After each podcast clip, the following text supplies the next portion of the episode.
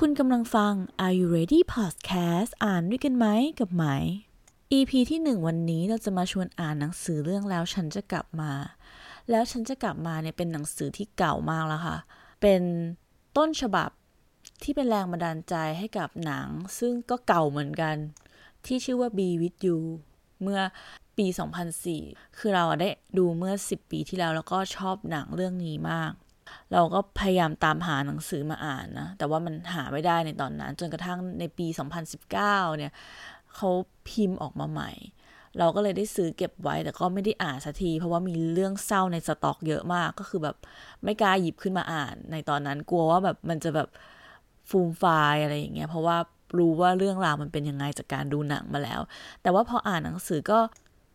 ต้องบอกว่าไม่ได้ผิดหวัง แต่ว่าก็ผิดคาดดูเหมือนกัน เพราะว่าแอบคิดมาตลอดว่ามันจะต้องน้ำตาท่วมอะไรอย่างเงี้ย แต่ว่ามันก็อยู่ในปริมาณที่พอดีนะคะ เรารู้สึกได้เอ่อบีวิดยูเนี่ยเป็นเรื่องเกี่ยวกับอะไร แล้วฉันจะกลับมาเนี่ยเป็นเรื่องเกี่ยวกับชีวิตครอบครัวครอบครัวหนึ่งในญี่ปุ่น เป็นครอบครัวเล็ก ๆ ที่มีแค่พ่อแม่ลูกสามคน แล้ววันหนึ่งก็คุณแม่ก็เกิดเสีย ก่อนที่จะตายเนี่ย คุณแม่ก็บอกกับพ่อว่า เนี่ย หนึ่งปีหลังจากนี้ในหน้าฝนน่ะ ฉันจะกลับมา ก็ดูหลอนๆนิดนึงเนาะแล้วหนึ่งปีหลังจากนี้ในหน้าฝนน่ะ แม่ก็กลับมาจริง ๆ แต่ว่ากลับมาพร้อมกับ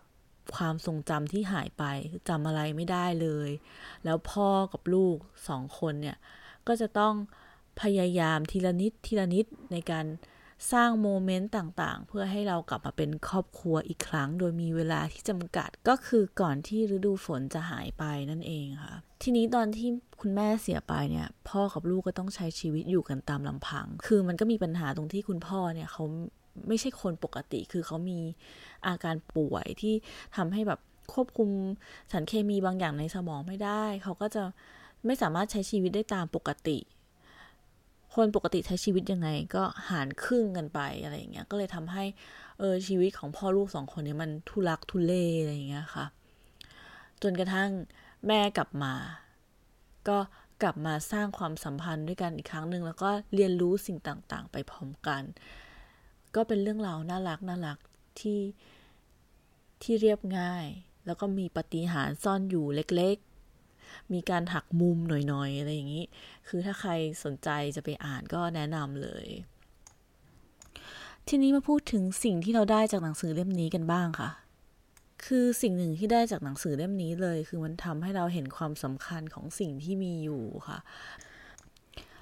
แล้วมันมีท่อนหนึ่งในหนังสือ ซึ่งเรารู้สึกว่ามันเรียบง่าย แต่ว่ามันทรงพลังมากค่ะ มันถูกพูดผ่านมาทางตัวคุณพ่อ ซึ่งตัวคุณพ่อเนี่ยเป็นเนเรทีฟของเรื่องนี้ก็คือมันหนังสือเล่มนี้มันเล่าผ่านตัวคุณพ่อว่าในคำพูดเล็กๆ น้อยๆ เหมือนไม่มีอะไรพิเศษ อย่างเช่น อรุณสวัสดิ์ราตรีสวัสดิ์อร่อยนะ เป็นไรไหมนอนหลับสบายดีไหม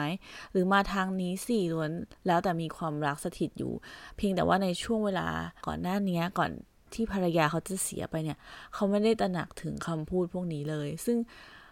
พอเราอ่านมาถึงตรงนี้เราก็รู้สึกว่าเออมันก็จริงนะ ย้อนกลับมาดูตัวเองตัวเราเองก็ไม่ได้เห็นว่าคำพูดพวกนี้ของคนในครอบครัวตัวเองมันมีความพิเศษอะไร จนกระทั่งพอมาอ่านหนังสือเล่มนี้เราก็เห็นว่า เออมันมันพิเศษจริง ๆ ด้วย เพราะว่าถ้าวันหนึ่งมันไม่มีอยู่ มันคงจะเป็นเรื่องที่แบบเศร้ามากจริง ๆอะค่ะ เพราะฉะนั้นในเมื่อเราไม่ได้มีปาฏิหาริย์ในหน้าฝนที่จะมีคนที่รักกลับมาอยู่ด้วยกันอีก 6 สัปดาห์ ก็ขอให้เราใช้ชีวิตกันอย่างคุ้มค่าแล้วก็เห็นความสำคัญกับคนรอบตัวแล้วกันนะคะสำหรับใครที่อยากจะอ่านหนังสือก็ไปติดตามหาอ่านกันเอาได้ ส่วนใครที่ไม่ใช่สายอ่าน ก็สามารถไปตามหาหนังมาดูกันได้ค่ะ โดยเรื่องนี้เนี่ยมีหนังถึง 2 เวอร์ชันเป็นเวอร์ชันญี่ปุ่น แล้วก็เวอร์ชันเกาหลี แต่ว่าเวอร์ชัน original เนี่ย ก็คือเป็นเวอร์ชันญี่ปุ่น ซึ่งเวอร์ชันที่ไหมดูเมื่อ 10 กว่าปีก่อนเนี่ยก็เป็นเวอร์ชันญี่ปุ่นนี่แหละที่มันเป็นเวอร์ชันที่แบบซึ้งกินใจมากๆ เวอร์ชันญี่ปุ่นเนี่ยค่อนข้างที่จะเหมือนกับในหนังสือ detail รายละเอียดหลายๆอย่างเนี่ยแบบ คล้ายคลึงกัน แต่ก็มีที่เพิ่มเข้ามาเป็นอะไรน่ารักน่ารักที่หนังใส่เข้ามาก็มีเหมือนกันค่ะ ส่วนในเวอร์ชั่นเกาหลีเนี่ยมันก็จะมีความเป็นเกาหลีมากขึ้น แล้วก็หยิบเอาบางช่วงบางตอนที่เวอร์ชันญี่ปุ่นไม่ได้หยิบเอามาจากหนังสือเนี่ยมาใส่เป็นกิมมิคซึ่งก็ทำให้ดูน่ารักไปอีกแบบหนึ่ง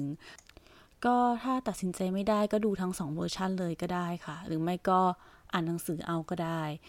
ก็สำหรับวันนี้ Are you ready podcast อ่านด้วยกันไหมกับไหม ต้องลาไปก่อนแล้ว เจอกัน EP หน้า สวัสดีค่ะ